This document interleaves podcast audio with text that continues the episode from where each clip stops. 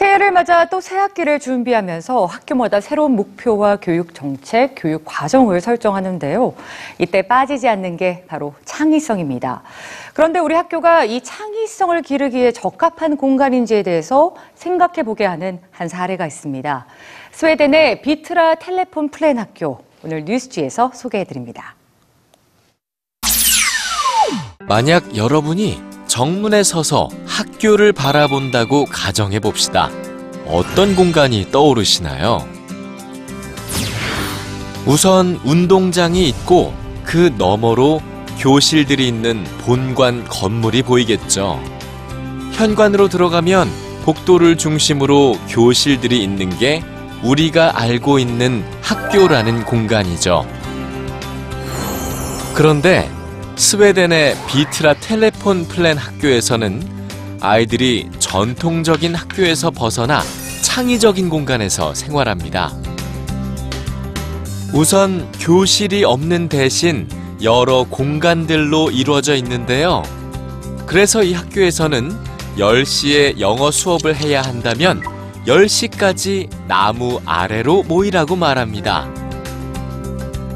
산꼭대기처럼 생긴 공간은 복도입니다.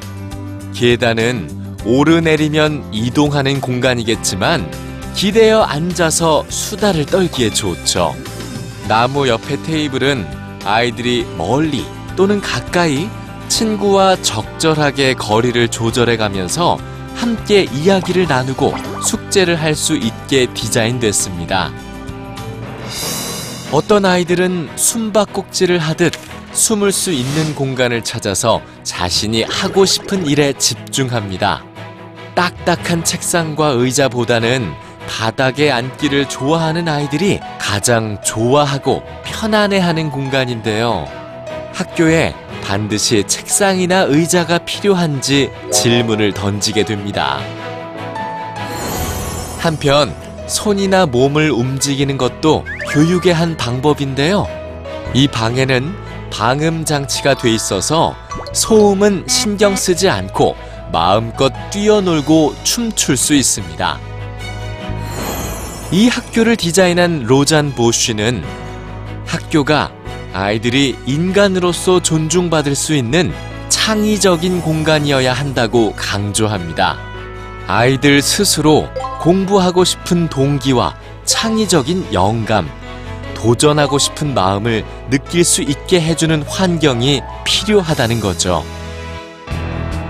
학교라는 공간에서 책상이나 의자, 칠판보다 중요한 건 학교에서 생활하는 학생들이 자유로울 수 있는 유연한 환경입니다. 그러면 어른들이 이제 학교에 갈 시간이라며 강요하기 전에 아이들 스스로 학교에 가고 싶어서 안달이 날 거라고 하네요. 상상만으로도 즐거운 공간. 이런 학교, 우리도 언젠가는 가능하지 않을까요?